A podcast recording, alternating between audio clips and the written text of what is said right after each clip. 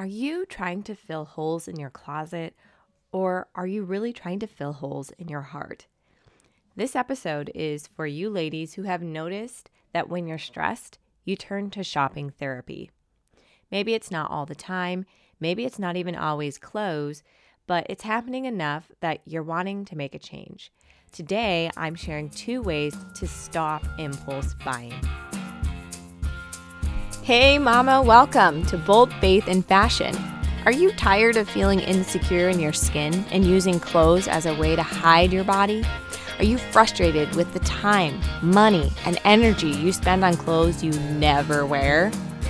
Hey, I'm Ashliana, and mama, I get your struggle. I have helped thousands of women just like you create the simple, comfortable, and yes, stylish wardrobes of their dreams, without draining their energy or their bank accounts.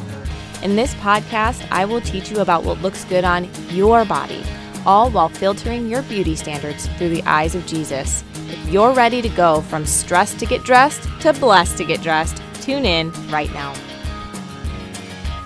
Did you know I have a free community of Christian mamas on a budget just like you who are building stylish and comfortable wardrobes that they feel good in? In this group, we share outfit ideas, I host What to Wear Wednesdays, and there's so much more. So to join me, just click on the link in the episode description.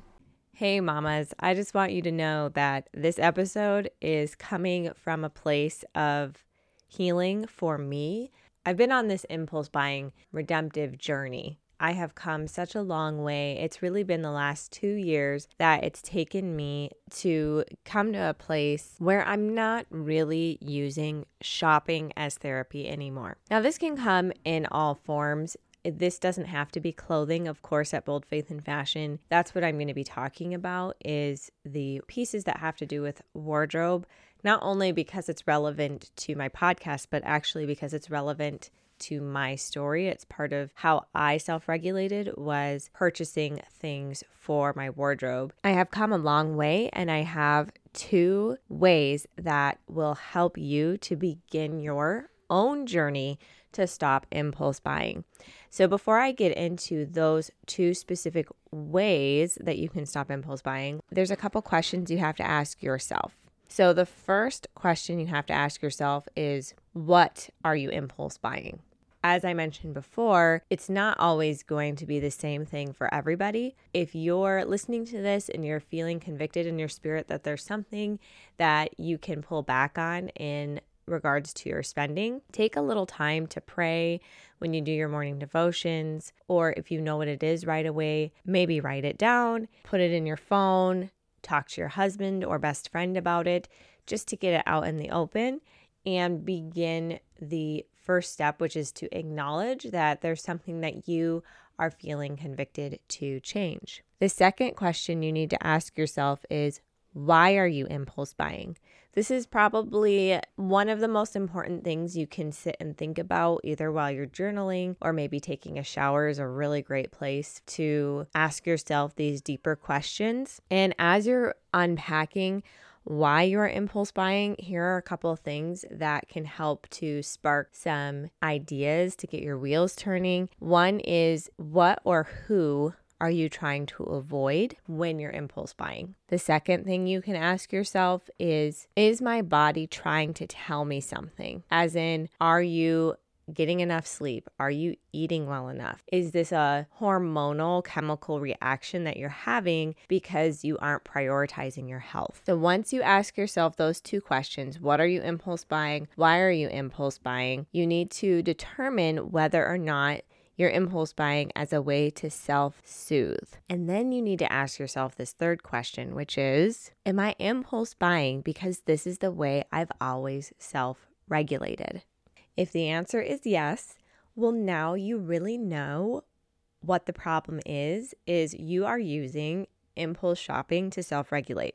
And the funny thing is, is you went through all those questions and you probably knew that already, but by going through those questions, it's going to help you with these two tools, these two ways that I have helped myself to stop impulse buying, because it gives you more roots, a deeper meaning and reason behind the habit of impulse buying as a way to self-soothe and self-regulate. So let's get into the good stuff. What are the two ways that you can begin to cut back on your impulse buying? Number one, by doing those questions that I just asked you, recording them, putting them in your phone, or if you have a hard time writing things down, even just having someone you can talk to and hash it out with, which could be a best friend or your husband, as I mentioned before, somebody you can trust with your vulnerabilities. So that's half of step one, is by going through the questions that I already gave you. But then once you have those questions written out and you understand where the impulse buying is coming from, for the next thirty days, you are going to need to track in a notebook or on your phone. If you aren't good about writing things out, use the voice recording memo app on your phone to record how you're feeling in these three categories after you impulse buy or before you impulse buy, whichever one is easier. The next thirty days, we are not going to work on not impulse buying anything. What we're going to do is we're going to non-judgmentally figure out what the triggers are when we are impulse buying. So here are the three categories you need to record how you're doing in. The first category is your spiritual category. Have you been in God's word? Are you praying? Do you feel connected to Jesus? Category two, how is your mind doing? Are you filling your mind with things that are true, honest, just, pure, things that are lovely, things that are of good rapport, things that are virtuous? Are you filling your headspace with praise? Are these the things that you are thinking about? That's Philippians four eight, by the way, if you're recognizing some of those words and that order. If we are not filling our mind with the things that Scripture tells us to fill our minds with, then that can lead to us feeling a little bit more down, can make us need a dopamine hit, and maybe we need to go and impulse buy something to make us feel better. So definitely analyze what you're reading, watching, thinking. And then the third category that you need to record your feelings, thoughts about, is your body. Are you eating well? Are you getting enough exercise? Are you getting enough sleep? Step number two is, after thirty days of recording your thoughts and feelings in those three areas, you just need to assess what your number one trigger is and in which category is it in. Then you need to make a plan to help alleviate your number one trigger. So for example, if most of the time that you are impulse buying happens when you either aren't eating, sleeping, or exercising, then make a plan to ensure that you are moving your body at least ten minutes a day, that you are getting enough sleep by going to bed on time, by waking up in the morning at the same time every morning, or what, however it is that your natural body clock works. Make sure you work on that. And if you aren't eating well, then taking the steps that you need to take to ensure that you are eating healthy foods and not skipping meals, things like that. If it happens to be, say, in the spiritual category, you notice that when you're feeling burdened by the heavy things in life that you're dealing with, but that you haven't been in God's word or you haven't been in prayer, then make a plan to set aside ten minutes a day for the Lord, where you go and pour your heart out and keep it private. Go into a closet if you have to. Go in your car and shut the door if you have to for ten minutes. Pour out your heart. And if it's your mind, if you find that you're watching something or reading something that tends to make you not feel as good, then make a plan to cut it out and give it to the Lord and just sacrifice it because if it's not helping you to spiritually grow and it's making you feel upset, then it's not worth your time. I hope these little tips have been helpful. If this is a topic that you want me to go deeper into, I would love to hear via email, or if you want to join my Facebook group and let me know there, I would love to hear from you.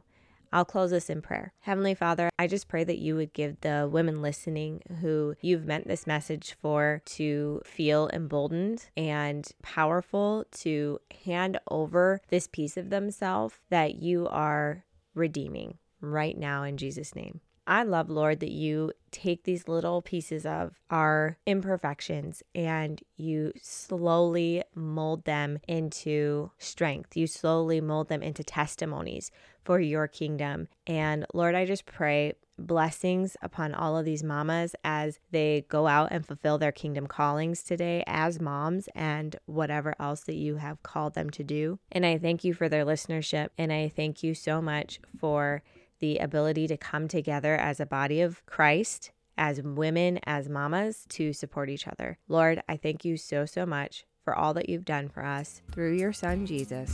In his name I pray, amen. Hey, mama, thanks for listening today. Before you pop off, consider joining my free Facebook group, Bold Faith in Fashion. Here is where you'll have access to exclusive content, visual how-tos, and weekly live feedback on your style journey from me. One last thing, if this podcast has empowered you to put an outfit together and shine a little brighter for Jesus, would you consider leaving a written review on Apple Podcasts to let me know? I'd love to hear from you and would be so encouraged to know how this podcast has positively impacted you. X O, your closet B F F.